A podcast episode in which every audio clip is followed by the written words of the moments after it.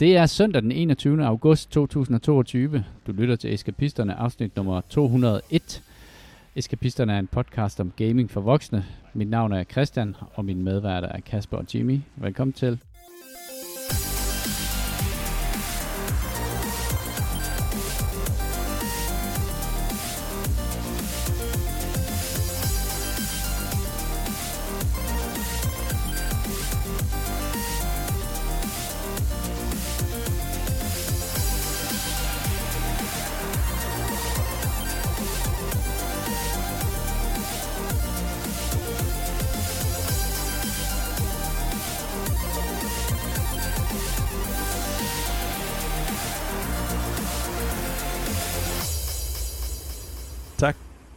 Hørte, du sagde et eller andet, jeg sagde forkert under introen. Jeg, hvad, hvad var det? Du Hvad sagde den 21. august, så det var forkert. Så hørte jeg For rigtigt. helvede! Det er ikke den 21. august, det er den 28. 28. august. Ja. Jamen, det får vi, så får vi mails på det. Ja. Det er Ja. en lille... øh, Vi lader den blive. Apropos for- rettelser, Mm. øh, så vil jeg gerne korrigere mig selv omkring øh, Stray. Det er åbenbart noget, de havde fra start af med den der kat der. Hvad? hvad? At, Noget fra start af? Altså, at da Nå, de, du sagde, det var, spillet- det var lavet som et cyberpunk-game, og så havde de puttet en kat ind bagefter Ja, for at lave noget særligt af det. Okay, okay. det kan jeg overhovedet ikke huske. Katten var der altid. Ja, Det er da også katten vanvittigt at sige sådan ja. noget, Kasper. Ja, Det er helt vanvittigt. ja, Har du fik du en hjerneblødning? nej. Ja, jeg følte mig ret øh, overbevist om, at øh, det var lidt ligesom Goat Simulator. Det virkede som sådan en uh, last okay. minute tilføjelse for at gøre det sådan lidt... Fedt. At man vidste, man kunne få mange memes ud af det. Mm, okay. Det fik jeg ikke fat i. Men så har jeg også rettet dig med det samme, for det Ja, ja, er udmærket godt. Ja, ja, ja, præcis. Øhm, der har været Gamescom i den her uge her i Køln. Ja, Den- vi gik glip af det. Jeg ville rigtig gerne have været der. Ja, jeg ville også rigtig gerne have været der. Men øh, så, sad, så kunne vi jo sidde hjemme og, og se øh, al den lækre dækning øh, på YouTube og på øh, Epic Games. Øh, hvad hedder det? Linket jo i stor stil til alle mulige øh, tv-shows, eller det var sådan lidt tv-show-agtigt, hvor, at, øh, hvor de præsenterede en masse, en masse forskellige ting. Øhm, og jeg ved ikke, om, om, om der er noget, som I har bidt mærke i nu, og I synes, der var interessant Ja. omkring øh, Ja. hvad der, det, der blev vist. Også Ja. mig. Ja, Kasper, Expanse. du så Expanse. Ja. Det var et Telltale game Ja. omkring Expanse. Jeg Der sletter var bare noget mere-. Ja, der, der, var, der var bare noget, øh, noget Der var noget historie, der blev, ja, ja, præcis, det blev uddybet. Ja, så, Er den tændt? ja den er Okay, okay. godt. okay. Kan alle høre mig? Jeg kan godt høre Nu dig. jeg Okay. godt. Øh, nej, jeg synes, det var um, rart at se, at der var bare noget uddybning i historien om Expanse, og som jo er et fantastisk univers, og hvis man ikke har set øh, showet, så har man begået en stor heldigbrød. Verdens Men- bedste sci-fi. Kasper, har du Nok en af spillet... verdens bedste shows, har- faktisk. Men kan du lide de der Telltale games? Har du spillet mange af dem? Nej, men jeg er villig til at spille det på grund af Expanse. Det var simpelthen bare fordi, at, at uh, Borderlands og... Jamen, det har jeg til Øh. gengæld holdning til, det der Borderlands-ting der. Ja, Øh, for det var Det- også et Telltale games, ikke? Ja, der Ja. kommer en ny en her, Mm. øh, annonceret det ved Gamescom. Det øh, kan jeg slet ikke få min excitement op. Og jeg, jeg, jeg snakkede med Jimmy om det inden, og jeg ved godt, det var god content, der gik spil. Men øh, Jimmy sagde, at enten kan man lide ham, der, Claptrap. og jeg kan ikke lide ham overhovedet, så jeg hader alt. Han er Border- sjov. Han er sjov og sød. Jeg synes, det er Det, det, forrest. det, er, det er sådan en uh, lakmustest på, om du vil kunne lide Border Games, øh, eller Borderlands, eller ej. Det er, se, nogle, uh, se lige to YouTube-videoer med den der med Claptrap, og hvis du synes, de ting, han, han quipper, de er, de er sjove, så vil du elske spillet. Hvis du synes, det er latterligt, det han siger, så vil du hade alt det spil. Og det, der er jeg. Mm. Jeg er ikke så meget til de der Telltale games, uanset hvad, om det er Star Wars, eller uh, The Walking Dead, eller, eller hvad de nu ellers har, har kommet med. Øhm, Der kommer en Star Trek-spil, så derfor Mm. skal du være begejstret. okay, Men det kan jeg så på ja. Kommando. Ja. Øh, hvad, hvad så du? Så du ellers noget, som du blev mærke i? Synes du så fedt Nej, men jeg, jeg, jeg, jeg så alle uh, trailersne. Øhm, problemet, synes jeg, mange af dem var... Jo, Dead, Dead Island, den synes jeg tog... Øhm, der, det kunne jeg bare godt lide i starten, der hvor der er en, der får reddet toppen af hovedet af. Det, det er der altid lidt... Ja. Så er jeg intrigued på en eller anden måde. Altså, lad du mærke til, at han sidder og ryger en cigaret, og så er der en, der ligesom griber ind igennem vinduet og Ja, ja, toppen af hovedet af ham, og så, så hvad det hedder, rejser han sig op, og hans hoved mangler, og så sætter han ligesom cigaretten op i munden, mens, at, altså, eller underkæben, som det eneste, der er tilbage, og så falder han sådan forover. Det synes jeg var comedy gold. Det, det lagde jeg faktisk ikke mærke til. Jeg var bare alt for begejstret. Det er lakmustesten på, at man synes, det er sjovt.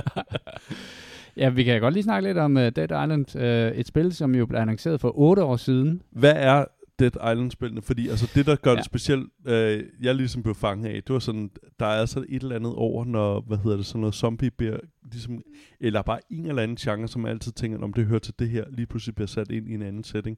Og der er lidt, øh, var det Village Beach, eller sådan noget, altså sådan noget, Ja, Los Angeles LA, om- ja, ja. øh, Ja, den første, den første, den første, den foregik jo i sådan et kæmpe stort shopping mall. Og, øh, og noget af det, der var rigtig skægt ved den, så var det, at man kunne løbe rundt og samle en hel masse ting op.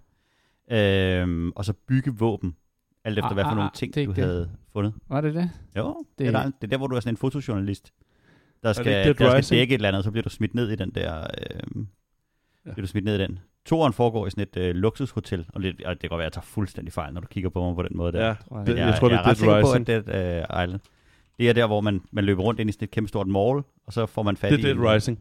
Det, du tænker, ja, jeg tror, du Hvorfor tænker, tænker jeg på Dead Rising? Du tænker på Dead Rising, men det er fordi... Det klipper vi ud. Prøv, nej, nej, det gør vi Jamen, jeg er træt af at tage Men det Jeg er fordi... ikke fejl. Jo.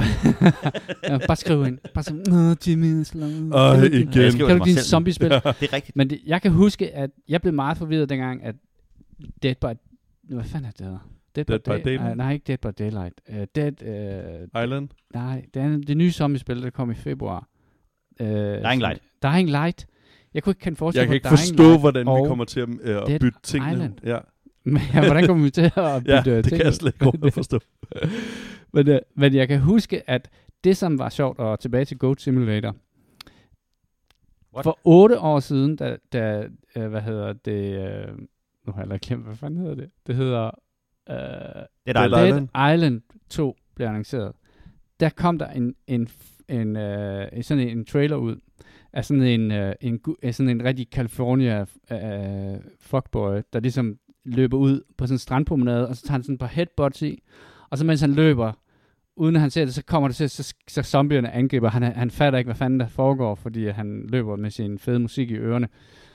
Og det var den video, som Goat Simulator lavede øh, en spoof på, da de skulle lave deres øh, hvad der, trailer for Goat Simulator. De Så var simpelthen nødt til at vente i, til i de det var der spil, ud. som jo var blevet annonceret, men som jo aldrig nogensinde kom.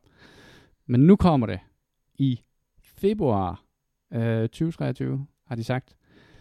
Øhm, i, og jeg synes jo, at de har sådan, det virker som om, de har sådan lidt humor i det. Det ser ret sjovt Men ud, kan I huske, at der var det, der hed Dead Island Riptide, hvor man kunne spille... Øh, så, Ja, jeg, behold, jeg siger ikke du, noget om du, det her. vi har spillet det sammen, Jamen, jeg, jeg vil ikke Du- sige noget om det her. Du, jeg, jeg gider ikke, hvis de har lavet tre spil, der hedder det samme. Jeg gider ikke mere.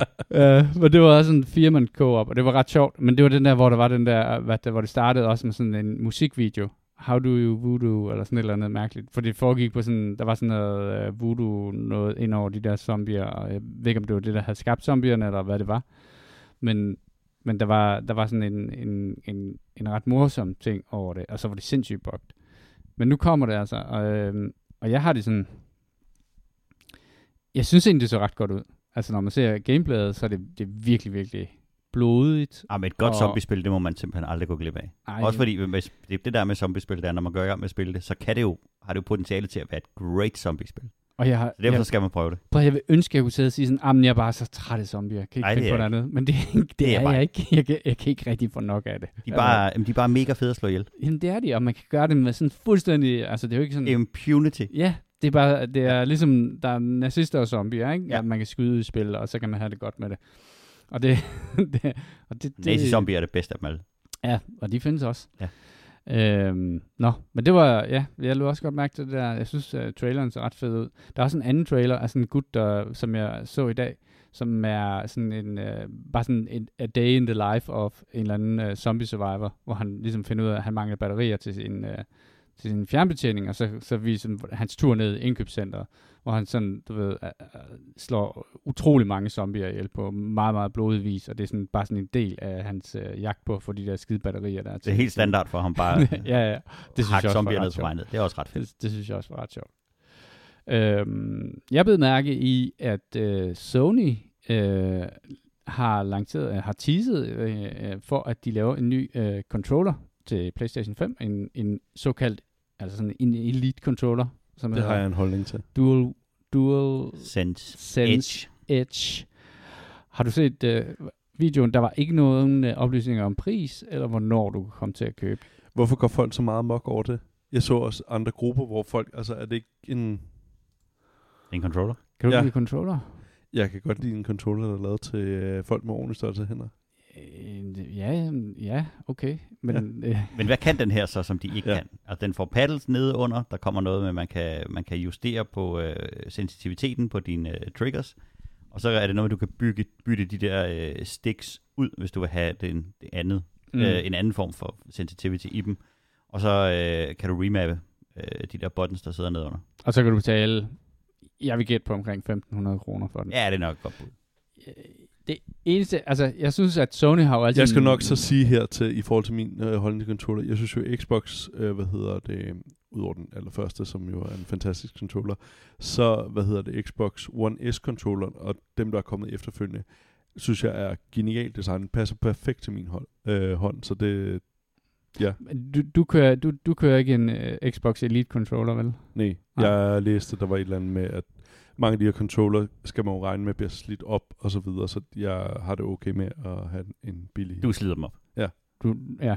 Og det er rigtigt nok, altså det gør de jo. Men jeg, jeg, altså, der har, mm, se for mig controller. at se, har der jo ikke rigtig været, har, har Sony ikke haft et, man kan sige, en pendant til uh, G, uh, Xbox uh, Elite controlleren, som er den der controller, hvis du bare vil betale lidt ekstra, og så få lidt, der er lidt mere luksus. Uh, og forhåbentlig holder det også længere, det, det ved jeg ikke helt, om de gør, men det, de er jo mere avanceret, så det kan godt være, at der er et eller andet, der kan gå i stykker ind i en Elite controller, som ikke kan gå i stykker ind i en, Ah, men almindelig du, controller. du, men, du, sælger også til et publikum, som tænker, er der noget, er, kan jeg få noget, Ja. der er dyrere, så køber jeg det. Og det vil jeg bare Mig, sige, for eksempel. ja, og det er jo lige præcis det, fordi det, hvis det ligger der i, og man kan så få den, ligesom da vi købte vores uh, Elite controller, der var det også, da de var den sat ned til 1100 kroner, ikke? Så 1100 kroner Ja, er sådan et sted, hvor man siger, sådan, det kan jeg godt forsvare, at jeg lige sådan Røveri med forkæler, mig selv med på, sådan på en fredag. Jeg vil bare gerne pointere igen, hvis folk øh, mobber mig med mit keyboards ting, så, så har jeg den at trække på. ja. jeg, jeg synes, det vigtigste er, at der er paddles under neden. For det synes jeg er, det er lidt en game changer, når man spiller computerspil øh, med en controller. Så synes jeg, det der med paddles, det er faktisk det vigtigste. Så kan, er jeg faktisk lidt ligeglad med, hvor meget man kan justere på sensitiviteten, eller udskifte de der stik, så de er lidt højere, eller lidt mere rundet, eller sådan konkav øh, i, i formen og sådan nogle ting. Altså, I skal tænke på, at jeg er... Hvis der var krig, så vil jeg være grunt-personen, øh, der blev bare sat i forreste linje. Jeg kan ikke øh, have så mange ting, at jeg også skal tænke på at bruge flere, hvad hedder det, fingre til det. Så det, jeg tror, det er derfor, det går fuldstændig over hovedet på mig, det der med, hvis jeg også skulle have en paddle-ting, altså, øh, altså på bagsiden, det, det vil jeg slet ikke kunne komme til at bruge. Men Paddlen er jo god, fordi så skal du ikke flytte din tommeltot for dine sticks. Så kan du bruge øh, fingrene under controlleren. Det kræver for at meget øh, i mit hoved. det er til det. intuitivt. Det, det, du vil bare opleve det nemmere. Jeg har stadig ikke brugt øh, den bag på, øh, hvad hedder det, steam Deck'en. Det har jeg stadig ikke brugt. Det har jeg du tror ikke. jeg kommer til at bruge det. Nej, Okay. Så er det måske ikke lidt til dig, det eller nej, nej præcis. Kasper. Jeg vil bare sige, at min meget min gale nok skyldes, så det slet ikke er til mig. øh, det synes jeg måske var det vigtigste for mig i hvert fald. At der det kommer ikke en var ny til mig? controller. Nej, nej. At der kommer en controller, Kasper. Jeg Øhm, synes, det vigtigste var, at vi skal tilbage til Abeøen. Return to Monkey Island, 19. Ja. september. Ja. Det skal jeg. det skal du. Ja, det skal jeg. Og det er en helt ny historie. Jamen, jeg glæder mig helt vildt. Jeg Det synes, det, jeg synes jo, det er noget af det mest sublime, der er lavet inden for spil. De var sådan der, hvor at, øh, at hele Lucas øh, Arts der, Lucasfilm, det, det ligesom peakede med de der øh, Monkey Island-spil. Curse of Monkey Island. Jeg missede faktisk, øh, hvis der var noget trailer på det, men er det noget med, at det ser væsentligt anderledes ud, end det gjorde i de gamle spil? Ja, det er, øh, det er jo ikke et, et øh, hvad hedder det, øh, et flat point and click længere. Øh, men jeg glæder mig helt sindssygt til det. Jeg har set meget, meget lidt om det, og jeg har egentlig tænkt mig at se så lidt, jeg overhovedet kan, og så bare øh, starte op for det, og så, øh, og så lade mig suse utrolig mange år tilbage i tiden, og, øh, og opleve det. Og det er den samme, øh, er det, det er den samme forfatter, ikke også, øh, som har skrevet historien til tror jeg, nye, ja. Ja. ja. Øhm, jeg var, jeg var lidt sådan dybt investeret i, i Monkey Island, men hvad med dig, Kasper? Er du, øh, Øhm, det var den periode, hvor jeg ikke rigtig kunne forstå engelsk. Så altså, jeg, jeg har spillet, øhm, hvad fanden var den, den hedder, Day of the Tentacle, øh, dengang jeg var lille. Det var, ah ja. Og jeg fattede ikke noget af det. Så jeg, jeg tror, det er... Øh, Ej, det er ikke et super sjovt spil, hvis man ikke kan engelsk. nej. Så, Det, det er selvfølgelig. ja. Nu er det jo så ærgerligt, at øh, Christian Juliusen ikke er her i dag, fordi at han, han åbenbart havde brug for at sidde og spille Stellaris i aften. Øhm, Hvad fanden er det? for men det, jeg gerne vil have snakket med ham om, ja, det er jo, jeg kan jo ikke rigtig klandre ham for valget af spillet. det, er- men- det er rigtigt. men, men der var jo det her Lies of P, som vi jo har haft øjnene på øh, et stykke tid, øh, dengang det kun var en, øh, hvad skal man sige, en, sådan en tra- teaser-trailer, der var ude omkring det. Øh, men der kom en video med en masse gameplay, sådan et, et Vi skal man lige walkthrough. sige, bare lige for at få folk øh, med på, hvad det er. Det er sådan noget Dark Bloodborne-agtigt, øh, kombineret med noget Pinocchio. Pinocchio. Ja, Ja, det er nok den bedste beskrivelse af den. jeg så, øh, hvad det hedder, gameplay-videoen, og øh, det lignede jo, altså, og det, det, det, det, er Det ser tåbeligt godt ud. Det ser mega godt ud, men det, det ligner jo Bloodborne.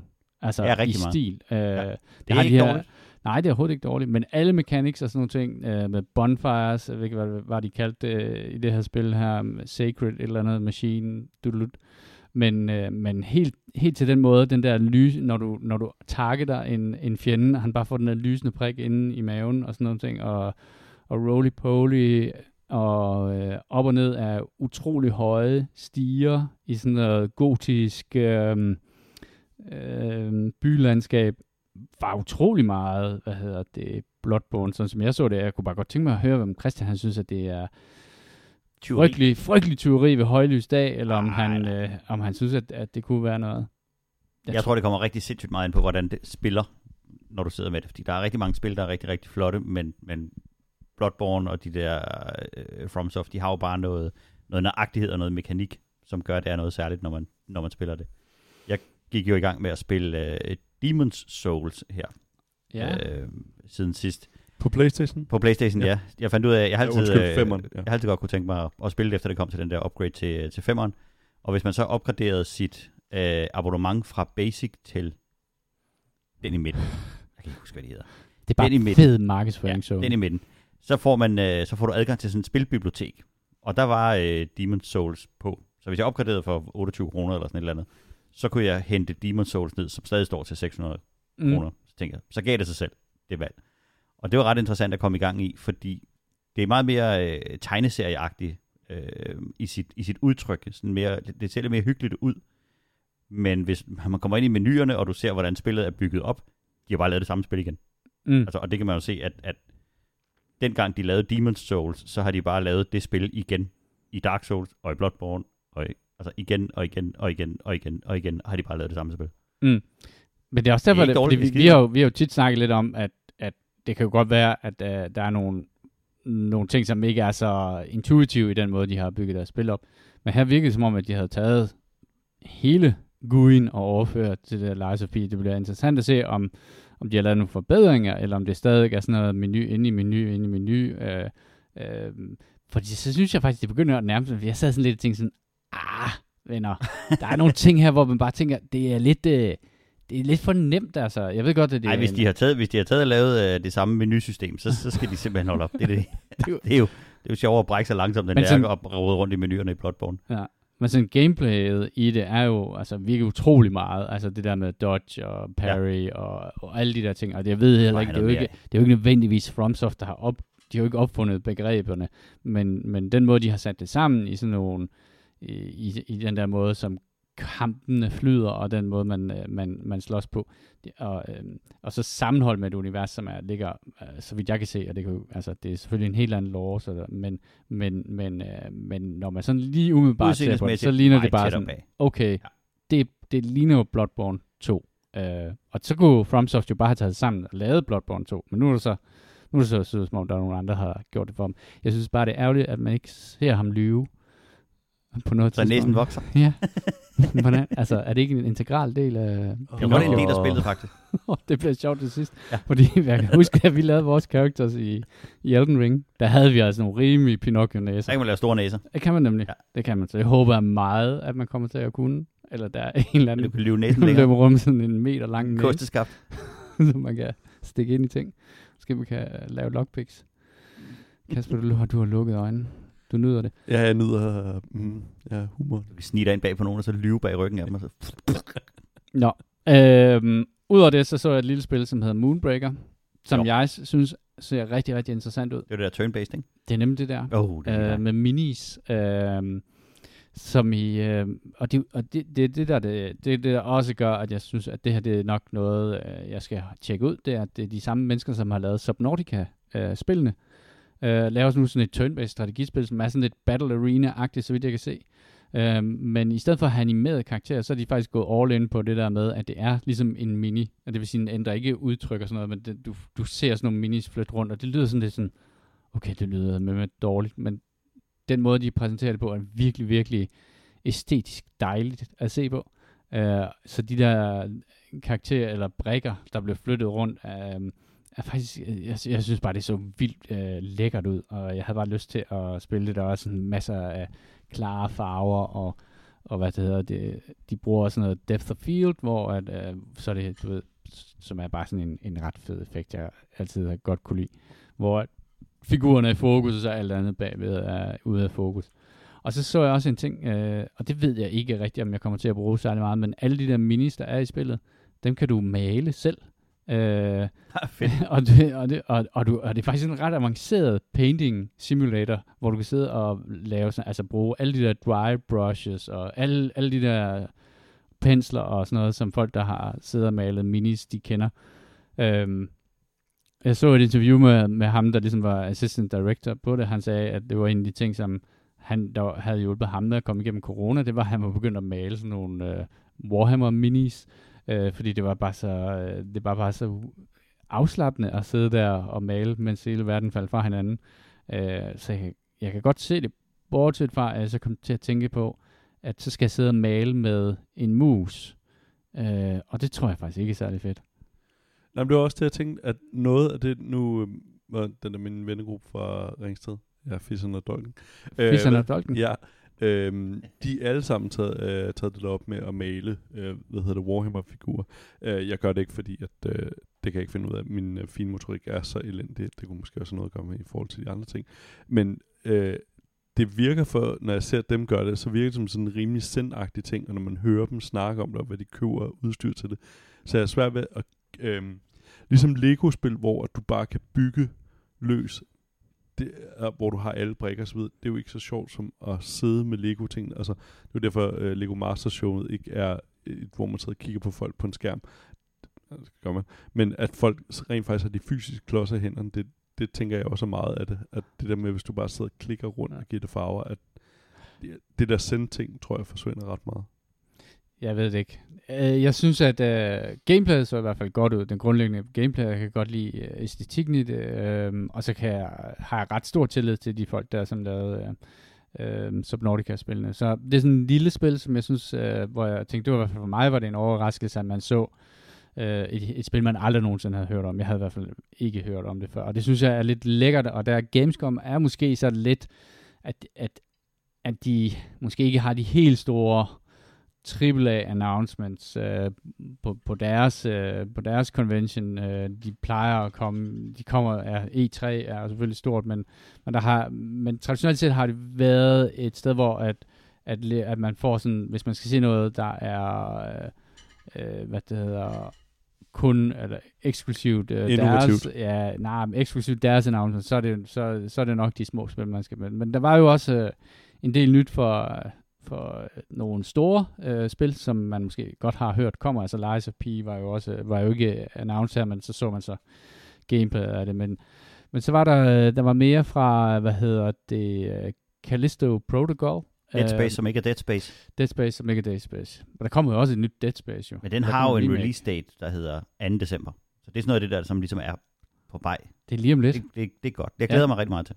Jeg synes, at, det er altid jamen, godt med en god space horror. Ja, og det, det ser virkelig horror-agtigt ud. Øhm, jeg har set, øh, jeg har set øh, de tidligere videoer af det. Jeg synes, øh, altså det er jo altid fedt at se, hvordan spillet spiller. Jeg vil øh, gerne se jer spille det. Øh, det er jamen, godt. Jeg, jeg, jeg, jeg, jeg, altså, jeg kan godt holde til horror, men... Jeg skal men, bare øh, have en pude. Så. Ja, ja, okay. Jamen, det kan vi godt arrangere, så kan du sidde, og så kan du sidde og se os spille det. Ja. Ja, vi lavede det øhm, med Resident Evil, hvor man sidder, man sidder bagved og kigger. Mm. Det var fantastisk.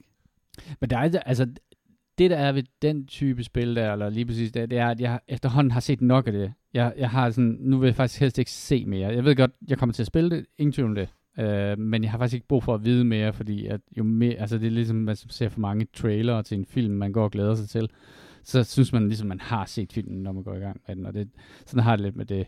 Jeg, så jeg scrollede faktisk hurtigt igennem det, fordi jeg vidste godt, at jeg, ville, jeg kommer til at spille det her, øh, men jeg har egentlig ikke lyst til at vide så meget mere øh, om det. Øh, var der nogen af jer i, øh, i øh, kan I huske dengang, man gik ned på tanken og lejede øh, to, to premierefilm om Moviebox? Yes. Så var der altid sådan, øh, for mig i hvert fald, så var der den der film, der hed uh, Killer Clowns from Outer Space, Ja. som jeg bare aldrig nogensinde fik taget mig sammen til at lege, fordi den så alligevel, ah, den, var, den så alligevel lidt for ringe Lige ud. tavligt nok. Lige tavlig nok. Ja. Men den dukkede jo så også op, fordi den er, er ved at blive lavet til et Altså computerspil. movieboxen. Ja, Ja. ja. ja. Du, der kommer et helt nyt fedt koncept. Der, hvis du skal se en film, så skal du køre ned på den lokale øh, benzinstation og, og lege en maskine. Uh, og det er den eneste måde, du kan se den på.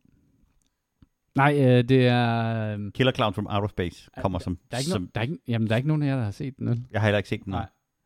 Men Men, videoen men den så ser jo helt øh, fantastisk 80'er ud. Altså i den der trailer, og, øh, og den altså, har også det der med ham der, of Galaxy. Altså, den har jo lavet præcis det samme med ham der, der tager musik i ørerne, og ikke lægger mærke til, at der sker alt muligt udenfor. Ja. Og så kommer der øh, nogle klamme, klamme, klamme klovne ind og, og går mok. Jeg har ingen anelse om, hvordan spillet bliver. Jeg går ud fra, at det bliver Det en first er- person shooter, ikke? Det er lavet af de, de samme folk, som lavede det, der hed Fredag den 13. Ja. Og så lavede de også for nylig uh, Evil Dead-spillet. Uh, som er sådan den her klassiske asynkrone måde at spille på, hvor der er en, der spiller monster eller massemorderen, og så spiller alle de andre sådan nogle uh, civilister eller almindelige teenager. så det kunne sagtens bare have været en mod oven på den, eller et skin, eller DLC. Ja, det Ja, okay. virker, ja, bortset fra, at Killer Clowns jo er i flertal. Uh, så jeg tror, det bliver noget, jeg tror, at det er noget, som er sådan holdbaseret. Man så overhovedet ikke noget uh, gameplay. Uh, Man ser en klovn gå rundt på et tidspunkt med sådan en piu piu piu piu pistol. Ja, Ja. Ligner, at man ja. ja. styrer den rundt. det er Men meget, om man meget er nogen, der ser. spiller mod hinanden, om man er mod klovnen, øh, altså det er... I have no idea. Så, så var der også, øh, hvad hedder det, Justin Roilands øh, studio Squanch Games, eller hvad, der lavede High on Life, øh, traileren, jeg lige så, Ja. som så vanvittigt flot ud, men åbenbart sagde du havde fået ret meget kritik. Øh, men det er nok fordi, at øh, folk måske er lidt trætte af hans øh, stemme. Det lyder så meget som Morty. Men jeg var ret imponeret over det first person, øh, og det så sådan... Der er i hvert fald skruet op. Man skal, man skal nok have et øh, grafikkort, der hedder noget med 2080 eller et eller andet. For Og skal man være glad for uh, Rick and Morty. Men var Ja. det ikke, er det et Rick and Morty spil? Nej, det er Nej. det. Eller, men han Justin har jo Roiland- den samme stemme. Ja, det, det er den stemme, han kan lave. Han, han kan lave cirka to det er, stemmer. Han kan. Okay. Øhm, og han lavede et spilstudie, øh, fordi at udviklingen med nye sæsoner af, hvad hedder det, Rick and Morty gik ret langsomt, så han gik lavede et, et spilstudie, og han havde en hel masse idéer, og så har han også lavet den nye serie, der hedder Solar Opposite. Øh, men han har lavet, øh, hvad fanden var det, det første var, hvor man styrer en eller anden anden... VR-spillet. Ja, et VR-spil. Øhm, øh, og så... Hvad, Det var det, hvor at, uh, hovedpersonen sidder i en stol. Ja. Mm. Og det er jo ret smart, når du har VR-headsettet på, fordi du sidder i en stol. Jeg gjorde i hvert fald. øh, Men det var ret godt jo. Ja, Det så skide sjovt ud. Det var mega og, fedt. Og, og på samme måde her, synes jeg, at jeg kan godt lide uh, Ring Morty, så jeg, jeg tror, jeg vil være underholdt af det. Men så samtidig så det også virkelig flot ud. Det, det var sådan virkelig, hvor, at, altså, hvis det ikke var fordi de der meget fjollede, øh, den streg, han har, ligesom kom til udtryk i nogle af de der våben der, øh, og stemmen, så kunne jeg have gættet på, at det var virkelig sådan high-end øh, spil. Øh, så ja, det, øh, det er jeg også spændt på. Øh, jeg så ikke lige, hvad udgivelsen var på den øh, endnu. Der var lige en sidste ting. Øh, der er sådan et russisk Fallout-spil, der hedder Atomic Heart. Har I hørt om det før? Øh, men de havde også en trailer, og det ser ud som om, at det, det kommer i... Øh, var det i år? Eller i februar? Det, enten, i- det var enten i år eller februar. Rigtig mange af de her spil, de kommer. Det er eddermame med syret. Øh, sådan en first-person shooter i sådan et kommunist-univers. Øh, det ser altså lidt spændende ud. Øh, jeg har set noget af det før, hvor jeg har tænkt sådan, det der, det ligner mere en konceptvideo af, hvordan et spil kunne se ud i sådan et eller andet bizart øh, øh, øh, kommunistisk, øh, hvad det hedder, Fallout-univers. Men der kommer altså noget, så hvor der også var noget gameplay. Har det ikke været announced helt vildt længe? Fordi Øh, jeg synes, jo. vi har siddet og set nogle uh, trailer, hvor man tænkte, det var da helt vildt flot lavet, det der med, at man skal slå de der robotter ihjel, Ja. og så i, i det der øh, underlige øh, Østblok Utopia. Men, men nu kommer det tættere på, åbenbart. Åbenbart, øh, de har i hvert fald øh, sagt, at, at, de, øh, at de har en release date, som er, og jeg fanden så også, jeg ikke kan huske, um, om det er i år, eller om det er lige starten af næste år. Men det, øh, det Godt lige sådan lidt russisk. Bioshock-agtigt. Ja, lige præcis. Ja, ja, det er Bioshock, det minder om. Det minder faktisk mere om Bioshock, end det minder om øh, en Fallout-spil. Men øh, også et spil, hvor jeg tænker sådan, okay, det, er, det ser godt nok anderledes ud. Jeg har svært ved at putte det i, Ja. sådan, i andre Kasse, ikke? kasser, end, end, end hvad jeg lige kender, fordi det... Men De det, siger også selv, at deres inspiration er blandt andet Bioshock øh, og Fallout, øh, så det giver god mening. Ej, Doom hvor har vi det ret. sidste. Hvor er vi bare gode, mand. Det er derfor, vi sidder her.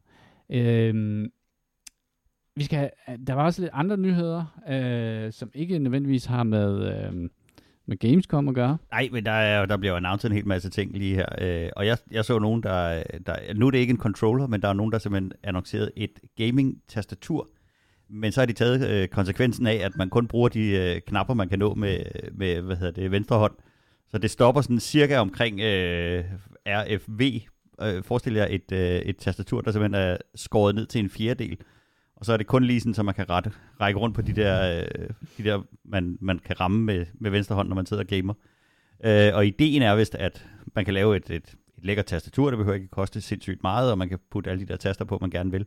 Og i stedet for at sidde og mokse rundt med sit kæmpe store 128 tasters tastatur, hvis man lige skal dreje det i forhold til sin hånd, så kan man lige sidde og, og, og dreje rundt på det her lille bitte gaming-tastatur, der kan ligge ved siden af. Jeg synes, det ser enormt cool ud. Det hedder The Shrimp, og øh, der er ikke noget øh, release dag på det endnu, men, men øh, jeg synes, det ser skægt ud. Jeg kan godt lide ideen om, at du bare har sådan en lille, en lille pad. Der er bare en ting, jeg synes, øh, hvis du tager skærer mit keyboard over, øh, sådan cirka ved, ved F-knappen, og så øh, derefter, der, der, der mangler en enter-knap. Bruger man ikke enter forholdsvis tit, når man spiller spil? Eller er det bare mig? Hvad fanden har du på Enter? Er det use Turn. eller hvad? Next turn. Du skal ikke spille... Det er det, er ikke space, lavet, du- det er jo et shooter, det er jo et shooterspil. Nej. Du har spaced next turn. Shooter-tastatur. Ja, du blev også hurtigt tør for genvejstaster, hvis du Men, sidder og men det er også sådan, skal det så være ud over, at du har din almindelige tastatur? ja, ja, så har du sidde- liggende ved siden af. Ja, okay. Jeg kan huske, Logitech lavede der sådan en, også Ja, sådan en, sådan en pad. Sådan, den så sådan ret futuristisk ud, hvor man ligesom, ja, hvor du ligesom Ja, ja, ja. kunne hvile sin hånd i det, og så var der sådan Der er, der er lavet flere forsøg på det. basically det samme. Genvejstaster på den, ikke? Øh, jeg synes, den ser meget cool ud. Jeg, jeg, jeg, jeg følger altså lige lidt med i, når det kommer. Jeg, jeg kan godt lide, når der kommer nogle gode, nye gode idéer. Og Kasper, så har du skrevet en nyhed på. Ja. Omkring Dying Light, Ja, det tænker som jeg blev ret glad for at høre. Jamen, øh, jeg fik det, hvad fanden var det, jeg fik den? Jeg fik den ind på en, øh, hvad hedder det, øh, en, hvad hedder det, um, mail, tror jeg, jeg ved ikke hvorfor. Jo, jeg tror, jeg var tilmeldt, da jeg, hvad hedder det, øh, skulle signe op for en Dying Light account. Øh, men et, øh, deres første DLC, som man skal betale for, der hedder øh, Stay Human Bloody Ties. Øh, og den kommer den 13. oktober, så det er Uh, ja, sådan tak. meget snart.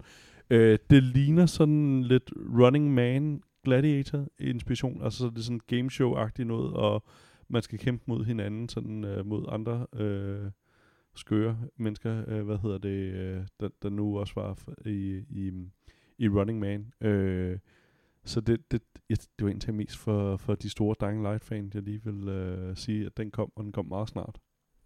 Men det er en story DLC. Ja, story ikke DLC, sådan ja. en multiplayer ting, hvor det, ikke- de har ikke lavet, øh, det er ikke sådan, de har lavet PUBG i uh, Nej, Dying Light. øh, nej, det, Ja. det er en story DLC. Okay. I oktober. Det bliver spændende. Ja, Det Og det, er det paying? Fordi øh, det var faktisk, det er faktisk lidt overrasket over, at hvis det er noget, man skal betale for, fordi, altså, jeg ved, Det var faktisk også spørgsmålet. det- Der stod bare det- The First uh, Story DLC, så antog jeg, at det, Ja, det det- måtte være penge, ja. men ja. fordi de lavede, altså de har jo altid, i det første Dying Light, lavede de jo selvfølgelig også en paid DLC, men der lavede de jo nærmest en helt ny verden til, men der kom rigtig, rigtig meget, øh, sådan mindre DLC'er, som man ikke skulle betale for i, i Dying Light. Øh, Det er et godt kunne- spørgsmål. det, må, det må vi se Det på. finder vi ud af. Det kommer nok an på, hvor stort det er. Men det er fedt, at jeg har Der lagt står uh, pre-purchase uh, på, hvad hedder det, Steam, altså til 10 dollars. Ja, okay.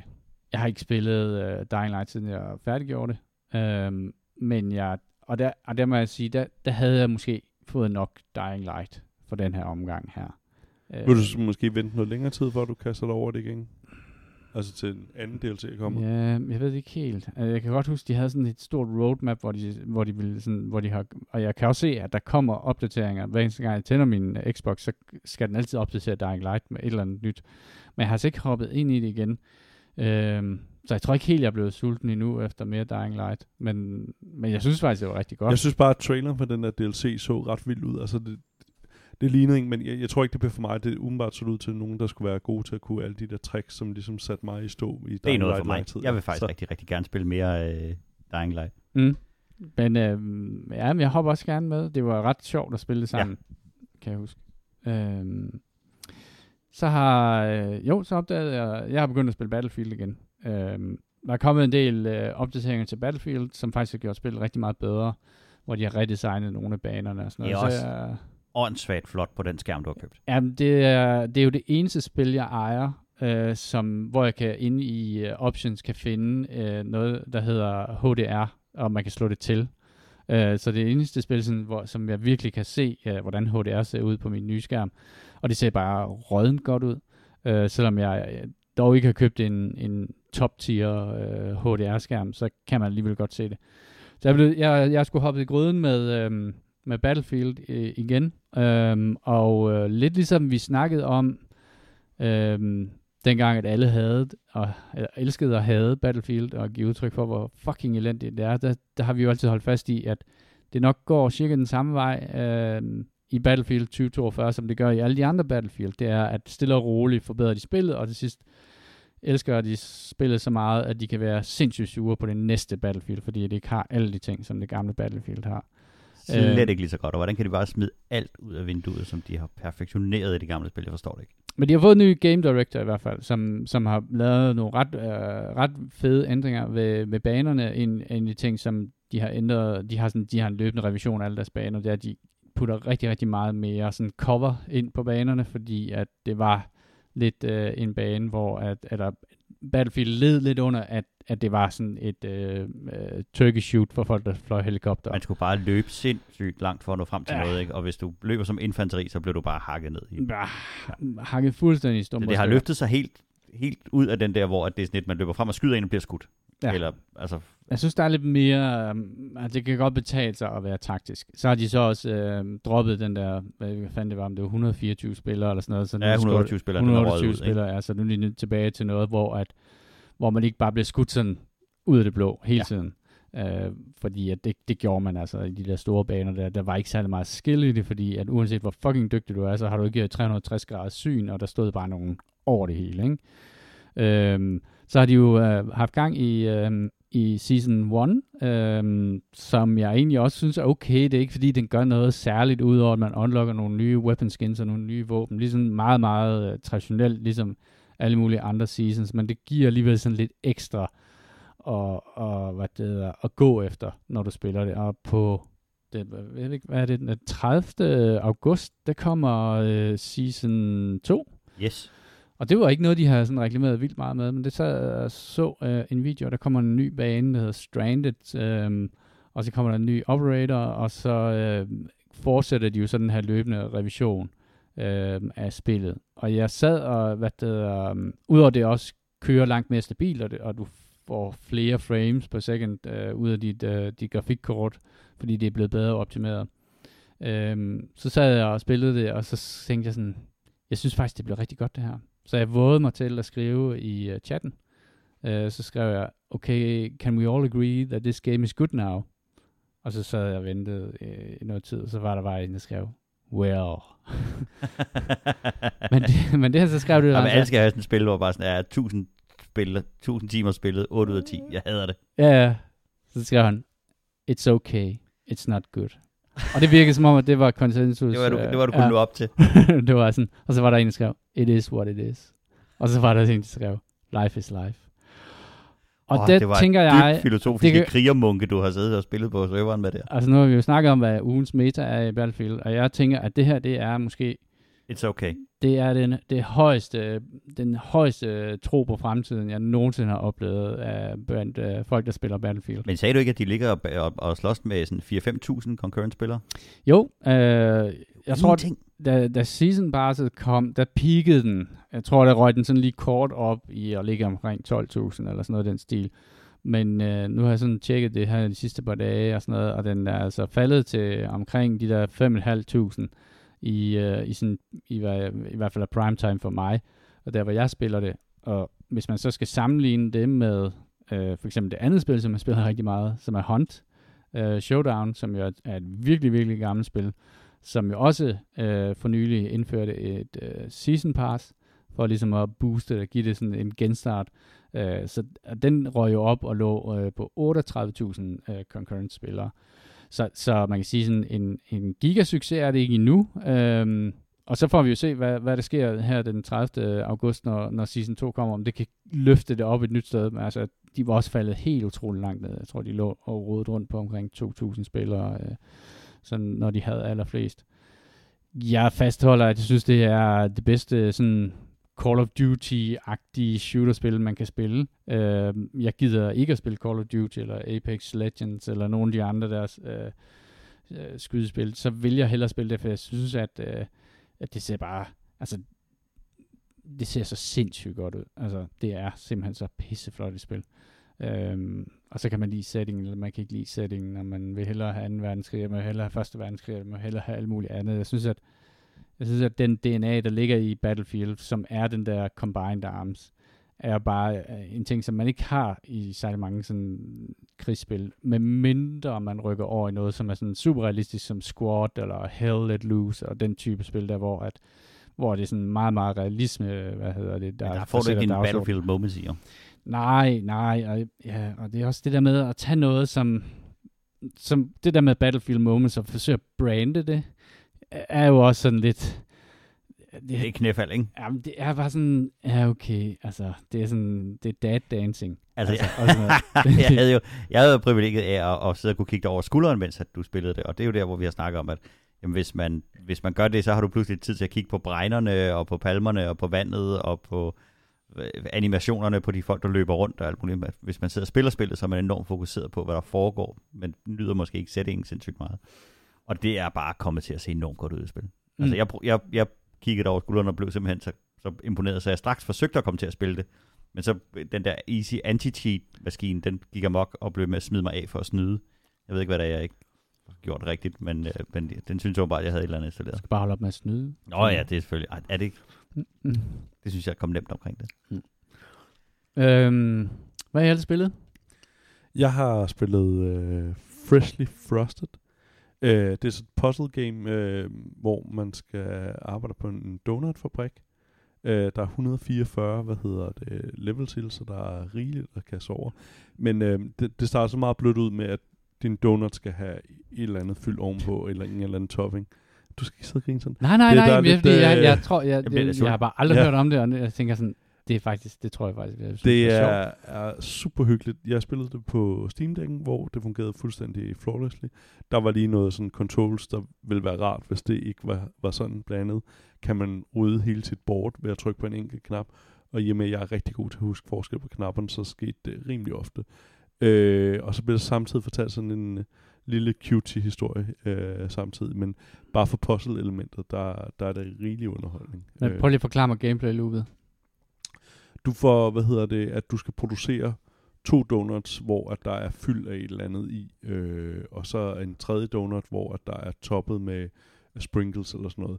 Øhm, og der er en speciel rækkefølge, hvad hedder det, ingredienserne skal på, og så har du sådan et, et begrænset, øh, hvad hedder det, rum, og hvor at, øh, når den kommer ud her, kommer den friske donut ud, og så skal du så tilsætte forskellige ting, og så skal den ende over i denne her modtagestation til denne her type donuts. Og så skal du ligesom conveyorbælte derhen, øh, og, og sørge for, at det, det ligesom rammer det rigtige sted hen. Og så, og så bliver den bedømt, eller hvad? Eller? Nej, så skal du, øh, du, du skal bare klare det. At, Nå, øh, hvad hedder okay. det? Så det er ikke sådan, med sådan, at din glasurarbejde er lidt skævt? Eller? Nej, det, okay. er, det er rent en fa- factorio øh, Ah. at, at få, få det til Så at man bygger det der board, de ligesom skal produceres på. Ja, præcis. Ah, ja, ja. Hvordan, Det hvor, her. hvor, hvor har du hørt om det hen? Øh, jeg, jeg sad og læste om spil, man havde overset, fordi øh, Elden Ring var kommet. Sådan rigtig gode spil. Øh, og så, så var, det, øh, var det en af dem, det var det der, hvad hedder det, Freshly Frosted, øh, som det blev anbefalet. Det er lige røget det. Jeg siger det bare. Det lyder hyggeligt. Det er virkelig et hyggeligt spil, øh, og, og især hyggeligt at sidde med, hvad hedder det, Steam Deck'en og, og spille der på, og ligesom regne den ud på en eller anden måde, øh, og så, så det sådan, ah, nu var den der. Øh, det er rigtig, rigtig fedt spil, synes jeg. Det, det kan jeg klart anbefale. Og det koster, jeg tror ikke, det er mere end øh, 10 euro eller sådan noget deromkring. Okay. Så. Jamen, jeg, øh, jeg spiller stadig Hunt. Uh, jeg har fået nogle flere mennesker til at spille Hunt sammen med mig. Uh, nogle unge mennesker, som har mega, mega gode reflekser. Og uh, når de er med, så rydder vi bare op i, uh, i Hunt, fordi de kan bare ramme alting. Ja, Øhm, det er åbenbart nemmere bare at skyde folk i hovedet. Det er åbenbart øh, meget nemmere bare at skyde folk i hovedet, øh, i stedet for at rende rundt og snige og sådan noget. Fordi det gør de ikke rigtigt. De, men, og det er sådan, irriterer mig lidt, at de kan have succes med det, fordi at jeg synes jo, at det er jo the thinking man's game. Ej, ej nu, nu vil jeg være med. Jeg elsker sådan noget, hvor man bare farer frem og f- skyder. Ja. Jeg har altså ikke refleksen til det længere, Mm. men ej. ej. Nogle gange går det altså også galt for dem, men, men jeg vil sige, over, oh, ja. langt, langt overvejende, så er de simpelthen så fucking gode til at ramme. Og så siger de sådan nogle, så får man sådan, at hvis noget er rigtig fedt øh, blandt unge mennesker i dag, så er det gang. Fuck det er gang, det der. Hvad med der kniv og dolk? Jeg kniver dolk. Jeg ved det ikke. I er allerede outdated. Ej. Øhm, Åh, ja, vores slang, vores slang gang game, det er bare ikke godt nok. Nej, det er, det er meget godt. Uh, men ellers vil jeg sige, så spiller jo mig og Thomas uh, spiller det jo nærmest hver dag. Uh, og det går op og ned. Uh, I dag har vi haft en god dag, uh, hvor vi har fået flere kills, end, uh, end uh, vi selv blev slået ihjel. Men, men uh, man kan sige, at ens ego kan blive punkteret utrolig hurtigt i det spil. Uh, Jimmy, du var lige med i en enkelt bane i dag, hvor... hvor Noget nærmest lige at kigge ind, så fik man skudt hovedet af. så det gik meget, meget hurtigt. Jeg har aldrig Øh, oplevet, at det gik så hurtigt før. Altså, at nej. man blev droppet så tæt på et enemy team. Ej, men jeg, ja, og det, jeg ved ikke helt, om de har lavet lidt om på det. Også, men man starter altid bare med at storme afsted, ikke? og så på et andet tidspunkt, så tænker man, Ja. okay, nu skal vi til ligesom at være lidt Ja. opmærksomme der. Løber, bang, bliver man Ja. skudt. Måske, jeg tror måske, at det har noget at gøre med, at spil er så populært nu, at der kommer flere hold ind, og det vil sige, at de starter tættere på hinanden. Jeg kan så sige, at det Øhm. ligger nummer 50 på Steam i Concurrent Players. Uh, Det er virkelig populært. det er, og det forstår jeg også godt. Altså, det har en, det, jeg synes, det opfylder en niche, som der Det ikke er er særlig mange spil, kun der gør. 16 pladser bagud Farming Simulator. okay, men sådan en, uh, sådan en konge... Det er det, man også Cutthroat skal gå efter. Og 18 uh, Efter pladser Eurotruck, ja. Ja, præcis. Ja. Øhm, nå, det, jeg, jeg har blevet ved med at synes, det er fedt. Altså, jeg har nu, er- nu går jeg efter, at, øh, fordi jeg læste, at hvis man prestiger fem gange, så får man et skin, som, som er helt unikt. Øh, så det vil sige, hvis man ja, leveler op til til nummer 100 tre. fem gange, jeg er på vej op til nummer 3 nu. Og så fandt jeg ud af, at der er også et, et, et unikt skin, hvis du prestiger 10 gange, 20 gange, og 30 gange, 40 gange, 50 gange, 100 gange. Hvordan ser de skins ud? Jeg ved det ikke. Jeg har, Ej. jeg har aldrig set dem. Øh, det, det, jeg, tænkte egentlig, jeg, jeg tænkte, mit Det er første... sjovt at være ikke at slå det op, ikke? Ja, nemlig. Ja, Ja, det, jeg nu lader vi tænker Også, ja, nu lader vi være med at gøre det. Øhm, ja, altså, det er et spil, hvor jeg spiller det rigtig meget for processen i det, fordi at den der langvarige progression der, som, altså, din characters progression, den rører jo det øjeblik, at din karakter ryger. Så, så jeg synes, at det er vildt, at der findes et spil, hvor at man kan sige, at progression-delen betyder så lidt, øh, fordi den er så nem at miste. Øh, og alligevel bliver, bliver jeg ved med at spille det. Det siger så noget om, øh, hvor bit jeg er, det der spil der. Det minder mig om de gode gamle dage, hvor jeg bare spillede Counter-Strike hele tiden. At, hvor der jo heller ikke er nogen character progression i det, men man spiller det simpelthen fordi, at, at kampene er så intense og så, så vildt øh, forskellige også. Øh, og udfaldet er også... Altså, jeg kan jo enormt godt at de har lavet det her øh, push af det, hvor at, at der er kommet op på at være mange concurrent-spillere, fordi det gør også, at der er en meget stor øh, variation i, hvor gode folk er, du kommer op imod. Du kan møde nogen, der er lige så dårlige som mig, eller du kan møde nogen, der bare kan rydde hele banen single-handedly. Og, og det vil sige, når du ender i en, i en ildkamp med nogen, så tænker man ikke automatisk, at man er outmatched. Og du kan også godt komme Mm. op imod nogen, som er, er lallende amatører. Og det gør jo spillet ret sjovt. Ja. At, at, den der, altså, at hvis der er nogen, der skyder efter, så tænker "Nå, nu skal vi alle sammen dø. Ja, ja, og ja, i dag mødte vi også sådan to, hvor man kan sige sådan, okay, de er jo virkelig nybegynder, ikke? Hvor man skyder den ene af dem, og så sidder man inde i skoven, og så, så ser man bare sådan, og man sidder næsten, nu våger jeg hen over hans lige, fordi jeg ved, at ham der, han kommer, og there he goes, og, sådan, og man har næsten ondt af dem. Han står der og forsøger at genopleve sin kammerat, og så får han altså en kugle i nakken af mig. Men jeg har jo været igennem den samme hårde skole i øh, livet, Og så er det bare rart at kunne dele øh, noget af den der viden ud øh, til nye mennesker i øh, spillet. Men jeg kan godt se... Bare al den kærlighed, du bruger, når du lærer folk om øh, Lucianas hårde rule. Det er, øh, det er, det er lidt en... Øh, det er Ja, lidt en hård... Gave Øh, til dig. en hård hockey kurve er en, øh, en indlægskurve, man skal igennem for at, at øh, og jeg tror også, at ligesom alle mulige andre spil, så taber man nok en del folk, som måske bare lige kommer ind og prøver det et par gange, og så tænker de, det der, det er ikke lige mig. Øh, men når man, Ej, det er ubarmhjertigt. når man begynder at få et par succesoplevelser, så, åh, sådan, ja, jeg ved faktisk godt, hvad det var, der gik galt. Nu kan jeg lige prøve, og se om jeg kan gøre det bedre næste gang. Øhm, det, jeg, jeg er stadig fuldstændig hooked på det. Uh, mere end jeg nogensinde har været. Vi har haft det her sådan i perioder, hvor vi har spillet det. Men jeg kan bare mærke, at uh, det, her, det her virkelig bare klør i mig. Det er, det, er- det er mit must-play-spil. um, Jeg har spillet Roller Dome. ja, du har. Det er stort opslået øh, øh, agtige øh, spil. Øh, jeg havde ingen anelse om, hvad jeg skulle forvente, da jeg gik ind i det andet, end jeg, jeg har jo set rollerball dengang, den, den ligesom var der, og så, og så synes jeg, æstetikken i det der øh, tegneserieagtige øh, hvad hedder det, øh, art-style er enormt flot. Det ligner sådan en Bilal-tegneserie, når man, øh, når man spiller det. Og man skal nok spille det mest, hvis man er vild med sådan nogle Tony Hawk-spil, hvor at man skal lave tricks. Øh, gameplayet er, at man skal køre rundt i sådan en arena, som kan være formet på alle mulige måder, og så skal du øh, ligesom øh, hoppe og øh, lave nogle, nogle tricks undervejs. På Øh, rulleskøjter, ikke også? på rulleskøjter. Ja. Og så har du så øh, en række forskellige våben, og dem skal du bruge til at, at skyde nogle figurer, der popper op rundt omkring. House players hedder de. Øhm, på de der baner. Og den måde, du får ammunition til dine våben, det er ved at lave tricks. Så du skal for eksempel hoppe op og nose grinde, eller lave noget, noget øh, forskelligt. Og jeg så en, øh, en, øh, en video, øh, journalist, der var kommet øh, grusomt i klemme, fordi at øh, han eller hun var kommet til at sige, at man skal lave kickflips. Det gør man jo selvfølgelig ikke på rulleskøjter. Og det har der nok nogen, der havde bemærket. Mm. Men, øh, men det er så noget med nose grabs og grinds og, øh, og alle de der ting. Og, øh, og, og det er bliver det sådan- meget send, når man ligesom kommer i gang med at... Øh, tak far humor. Når man, når, man kommer, når man kommer i gang med spillet, så bliver det sådan Hvad virkelig, det virkelig øh, send. Den første ting, der lige øh, irriterede mig ved det, så er det, at øh, banerne er timed. Du har sådan en, et, et stykke tid til at gennemføre den, hvis du vil have mange point. Så det er selvfølgelig med at lave det så, så elegant og flot og glidende som overhovedet muligt, men man er meget tilbøjelig til bare at springe tilbage og lige prøve den samme bane en gang til, og en gang til, og en gang til. Alle banerne har sådan nogle challenges med, at du skal lave noget bestemt, gøre nogle bestemte ting, skyde en af dem ovenfra, eller lave fem tricks i nærheden af et eller andet bestemt sted på banen, eller sådan noget.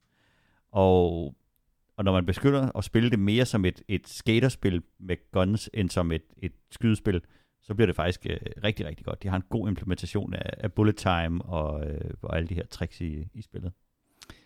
Det, det er ikke multiplayer, vel? Altså, det Nej, er, det er ren, ren singleplayer. Ja. Altså, fordi det første, jeg hørte om det, så tænkte jeg, sådan, ah, det lyder lidt det er sådan en Rocket Arena-agtigt, øh, men det er fordi, det, tiden den slår Den ned, slår ned for dig. når man Ja, laver tricks. Ja, Ja. Øh, nej, du har en bullet time knap, Okay.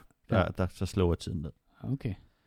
Og det fungerer, det fungerer super godt, og man, på et tidspunkt, så synes man jo, man bliver den vildeste ninja på de der øh, rulleskøjter. Der er også et story-element i det, som bliver sådan fortalt løbende øh, om den der dystopiske verden, som det der foregår i. Øh, det hele starter med, at man ser, at man bliver sat i, i livslang, fuldstændig umulig gæld for at få lov til at starte i den der øh, roller arena. Men, men man behøver ikke at være enormt investeret i den der historie. Den er sådan, det er sådan frivilligt, om du har tænkt dig at involvere dig i den. Øh, jeg har spillet lidt mere Hard West. Jeg troede jo, at, øh, at det havde jeg nok gennemført på det her tidspunkt. Men det, Det har troede så jeg ikke. Men jeg er nået til chapter 2, og det er blevet, blevet dæmonisk svært. Altså, jeg synes virkelig, det er svært. Og jeg, jeg tænker faktisk, det er der, hvor at det virker lidt som om, at der er, øh, jeg er kommet til nogle baner, hvor det virker lidt som om, der er kun én rigtig måde at gennemføre det på. Øh, og det irriterer mig faktisk lidt. Øh, det er stadig sindssygt tilfredsstillende, når man laver de her kill, øh, chain kills, hvor man slår folk ihjel, og så får man sine action points tilbage, så kan man slå flere folk ihjel og sådan nogle ting. Men, men jeg må indrømme, at det har været lidt for stor en mundfuld at åbne det op nogle gange, særligt når man kommer træt hjem fra arbejde, fordi det er sådan, man skal virkelig regne den ud. Altså, man kan ikke sådan, man kan ikke bare sådan slinger igennem. Man kan og ikke bare have fast igennem. Nej, man kan sgu ikke rigtig harfast igennem. Også fordi det, som er, de begynder at gøre, det er, at nogle missioner bliver kædet sammen. Så, fordi hvis det er, at... Øh, fordi damage er permanent i det spil, så hvis dine cowboys øh, ender en bane med at have taget halvdelen af deres øh, hitpoints i skade, så rører man som regel ud i open world, og så kan man købe nogle provisions, og så healer man dem op derude. Men nu er jeg nået til et sted, hvor at jeg har gennemført den første bane, og så bliver jeg skudt videre de, umiddelbart efter, er jeg så rykket videre til en ny bane, hvor man skal slippe væk på sådan et tog, og så der kommer der nogle indianere og redder efter en og sådan noget. Og det har min karakter bare halvdelen af deres hitpoints, fordi jeg troede jo, at jeg fik en mulighed for at hele dem Det er op. Elden Ring om igen. Det er den sidste fight mod inden Elden Beast. Ja, og det var heller ikke fedt i Elden Nej, Ring. præcis. det var faktisk heller ikke fedt. Så det er faktisk lidt sådan, altså sådan Der Åh, ryger nu skal jeg bare igennem den her med, du ved, med Det bliver arbejde frem for det bliver fornøjelse. Det er på ikke weed, måde. det er work. Ja, ja. Øhm, Jeg vil sige, det der er skra- jeg, jeg synes jo, det ser enormt fedt ud. Det Jeg kan godt, lide ideen øh, i det, og også hele den der med, at man kan tjene de der ting. Det, som skræmmer mig lidt for at gå ombord i det, så er det, at man kan sidde og lave de der, satse på at lave de der vildt udregnede chain events, men du, der er stadig nogle af dem, der skal ramme rigtigt på en procent chance. Ja. Og så, så er det enormt svært at lægge et puslespil, Ja. hvis det er sådan, Ja. så skal det, så sker der det, så sker der det, men så er der 25% chance, når du når derfrem til. Ja. Ja. Og det kan jeg mærke, det, det har jeg ikke lyst til at prøve. Nej, og der er en vej at komme udenom det, det er, at du kan save scrum der igennem det. Ja. Altså, fordi det er sådan, du kan save, før du tager din tur hver eneste gang. Også, men det kan, man, det kan jeg godt leve med, hvis det er noget, jeg nærmest gør hver eneste tur. Øh, fordi at jeg finder ud af, okay, der faldt hele min plan til jorden, fordi at ham der kunne jeg så ikke ramme. Øh, Jeg sad og så dig spille det i en, i en eller anden øh, westernby, hvor der kom nogle Wendigos ned mod mm. Mm. dig, og vi snakker om, der, der burde egentlig være en hotkey, der bare gik tilbage. Ja. Bare de sprang tilbage til, det, det skud, det tog du ikke alligevel. Bare, Ja. Og så prøv igen og prøv igen. Ja. Øh, og Og så man kunne gør det alligevel. Ja, så man, ja, fordi man gør det alligevel. Nu, og så i stedet for at ligesom... Og jeg, jeg tænker, at det at, altså... Jo, Christian Juliusen vil måske kunne regne den ud bedre, end jeg gør. Men, men for mig... Øh, Ej, ikke mange, der er bedre end, øh, end dig til, øh, til, til Ah, jeg tror, han beviste, at, at han gennemførte uh, Mutant Year Zero uden at miste den eneste spiller i sådan et uh, maratonløb. Det tror jeg, han, uh, han har vist, at uh, det, det mester han Jeg også. tror ikke, han kan finde ud af det faktisk. Ej. Jeg tror ikke, han klarer det spil. Nej, faktisk nok. det er nok for svært for ham. Ja, Ja, det er det. Ja, det er rigtigt nok. Det er nok lidt for Ja, godt. casual. casual. Øhm, hvad fanden har jeg spillet med? Jo, øhm, så dem, der har lavet Grim Dawn, som er sådan et øh, Diablo-klon, øh, har lavet en utrolig øh, detaljeret øh, city builder, der hedder Farthest Frontier, som er i Early Access, som jeg har spillet øh, lidt, øh, ikke sindssygt meget. Det ser drønflot ud. Det er mega flot. Øh, super flot. Øh, og øh, måske den city builder, som har den mest avancerede tilgang til landbrug, øh, i forhold til, hvad, hvad jeg har spillet. Det er sådan en middelalder landsby. Lige hvad man har brug for. Øh, som ikke, Farming Simulator. det er ikke et historisk spil, fordi der findes vareulve og sådan noget ude i skoven og sådan nogle ting. Og, men det tager alligevel udgangspunkt i sådan noget sen middelalderagtigt noget, hvor man skal forsøge at bygge en koloni op. Man er blevet utilfreds med, øh, med lokale hermænds øh, strenge øh, skatteindkrævningsregler, at man ligesom beslutter for, at man, så tager vi et eller andet sted og starter vores egen lille utopiske samfund. Men øh, det, som det går rigtig meget op i, hvor det er rigtig realistisk, det er i, i hvordan du øh, anlægger marker, øh, og hvordan du laver sådan noget crop rotation. Øh, for ikke at øh, udpine jorden, så skal du afvækste øh, afgrøderne. Og brakmark, Øh, ikke også? Mm, Ja. Brakmark eller bønder, tror jeg nok. Øh, sådan nogle bønder, som, eller sådan, sådan noget, som binder nitrogen i jorden. Øh, ikke at de vidste, hvad det var, Kløver der er så ikke, godt til det. Ja, sådan Du noget. skal ikke lave sådan en uh, 1930'ernes Dust Bowl i USA. ja, ja, det ved jeg ikke, om man kan, men i hvert fald er mad en, sådan, det er en vigtig driver i forhold til, hvad det nok også har været, ikke? Altså, i middelalderen, det var det, det, det sværeste og det vigtigste, det var jo, at folk fik de der halvanden kilo, kilo øh, brød, eller for ligesom at kunne overleve. Øh, og så, så det er sådan en ret, øh, man er altid lige på sultegrænsen i, i de her byer her. Øh, mine byer er forfærdelige øh, at se på, fordi jeg ikke havde nogen plan, da jeg begyndte at bygge dem. Øh, men det bliver ret hurtigt nødvendigt at lave en plan for, hvordan din by egentlig er layoutet, øh, og du kan fuldstændig fuck det op for dig selv. Øh, men jeg synes, at det er ret hyggeligt, og det er ret pænt, og det har, ligesom, hvis man har spillet Grim Dawn, så synes jeg faktisk, at det var et rigtig, rigtig pænt spil. Øh, det er jo også sådan et isometrisk set oppefra spil, og det er det også. Øhm, så de er virkelig, virkelig gode til at lave noget grafik, som er sådan en lille bitte smule tegneserieagtigt, så du ikke mister overblikket. Øh, og samtidig er der jo øh, hver eneste lille øh, borger i din by har jo et navn og et arbejde og er glad eller ked, øh, ked af det og sådan nogle ting. Det smager af Rimworld. Det smager lidt af Rimworld. Jeg tror ikke, det har en helt samme groteske vinkel øh, på, på, hvad der sker og sådan noget. Men øh, altså, det er early access, og de opdaterer det rimelig tit, og hvad det ender med, er svært at vide. Lige nu kan man... Lige nu er det kan man for eksempel, på samme måde som, var det Frostpunk, det hed? det ligner, ja, but der er noget omkring det, som ja. minder mig om Frostpunk, faktisk. Uh, jeg tror ikke, at det, det stiller dig ikke helt over for de helt samme sådan brutale krav om, at, om du skal lave børnearbejde og den slags. Men, men det der med, at du hele tiden er på kanten af, af sult, uh, er i hvert fald sådan, hvad skal man sige, det er en, en brændende platform, som man siger, i din landsby. Øhm, jeg, tror, jeg tror, at de, jeg synes, de kommer rigtig godt i, af, af, sted øh, indtil videre. Der er rigtig mange ting, hvor man kan sige, øh, landbrugssystemet er ret udbygget, men, men øh, hvad hedder det, hvad hedder det, husbandry, altså med dyr, øh, kan du kun have kvæl i øjeblikket. Øh, og der var sådan, jeg læste sådan en, som var sådan en ekspert i øh, uh, middelalderlandbrug, som sagde, og som også har spillet, han synes, det var et rigtig godt spil, men han sagde, at det, som var problematisk ved øh, kvæg, det var, at kvæg i middelalderen, det var den rigemands, øh, hvad hedder det, øh, dyr. Fordi at dengang der levede man jo i høj grad af geder og får. Øh, Jamen nu er jeg ikke interesseret, altså, men det er så fucking urealistisk, altså at bare skovle ind med kvæg, når ja. jeg, vi, vi skulle se geder og får. Ja, uh. også fordi, at øh, altså, geder eller får var jo gode, fordi de også lavede uld jo, fordi det var ret vigtigt, at du ikke fryser ihjel. Så der var ligesom en, en dobbelt funktion i, i, det, i det dyr der. Øh, men jeg tror, det er sådan en af de ting, som, som de kommer til at, hvad, at putte i øh, over de næste, de næste par år.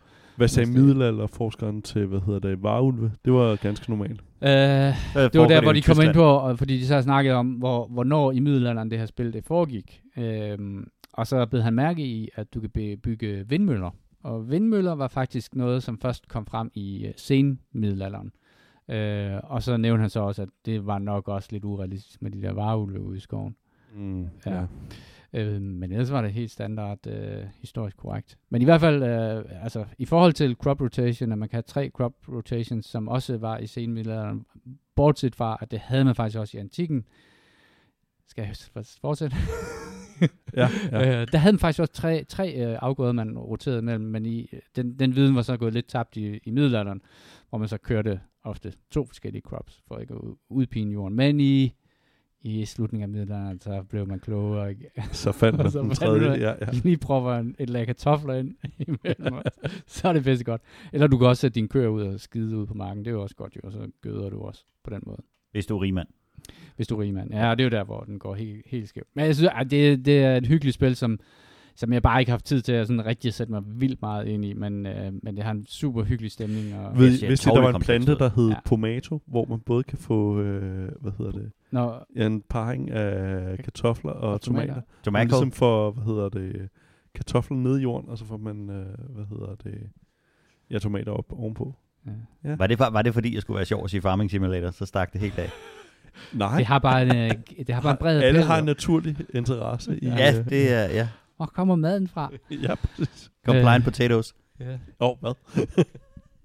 øh, jeg har Jimmy. spillet uh, Cult of the Lamb færdig. Ja, du har. Og øh, jeg havde jo en idé om, at, at, at, at der var nogen, der havde bildet mig ind, at der ville sådan bygge mere game mechanics ud undervejs, så ville der sådan ligesom vil spillet vokse. Det gør det ikke rigtigt.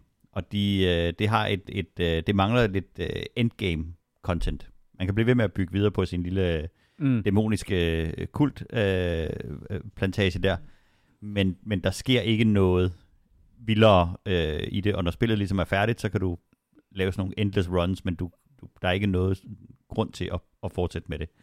Det er et rigtig, rigtig godt spil, og det er, det er sjovt, men, men jeg kunne godt tænke mig, at de patchede noget mere endgame content ind, sådan så at når du ligesom slår den sidste boss ihjel, så har du en eller anden grund, eller, en, eller nogle mål, du kan ligesom opfylde og, og løbe videre. Det er der ikke rigtigt.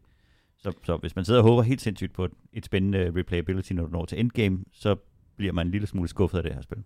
Så for dig har det været sådan one and done Ja, ting. der skal, komme en, der skal komme en seriøs update med noget andet i. Og Deusne, der har lavet det, har også sagt, at de vil gerne, de vil gerne lave noget ala Hades, eller et eller andet, som, sådan en, uh, som jo er gold standard for endgame uh, content. Men, men det ligger længere ude, før det kommer. Mm. Var det godt? Det var rigtig, rigtig godt. Uh, det, det er et super hyggeligt spil, og det er dejligt kombination af det der med settlement management, og så, uh, og så de der runs, man skal lave. Det er ikke særlig svært spil, og det er heller ikke særlig langt. Nej. Hyggeligt. Et spil, man kan gøre færdig. Ja, ja, og dybt Ja. satanisk. Er det en kritik mod religion? Ja, det er ikke andet. Ah, Okay. Det, er, det, er, det, er, det er en, en kæmpe joke henover det at lave en, en religion. Du kan selv navngive din religion, og så vælger man de her doktriner undervejs. Så kan du bestemme, hvordan din religion skal være. Ikke? Og der er jo, altså, det gør jo grin med alle former for, for religion, som er, er sådan noget, øh, øh, ja, om du tror på Gud eller på, på øh, julemanden, det, det, det virker lige, lige vanvittigt, ikke? Kasper, et Ja. sidste spil. Jamen, det var en, jeg fandt på Xbox Game Pass, der hedder Disc Room, øh, som fortæller den spændende historie om, at øh, der opdages en ring, der cirkler omkring Jupiter, som er så som øh, videnskabs, øh, hvad hedder det, person tager ud og skal udforske. Øh, det er fuldstændig et øh, run, hvad det? Run-based? run-based øh, spil. Øh, Ja.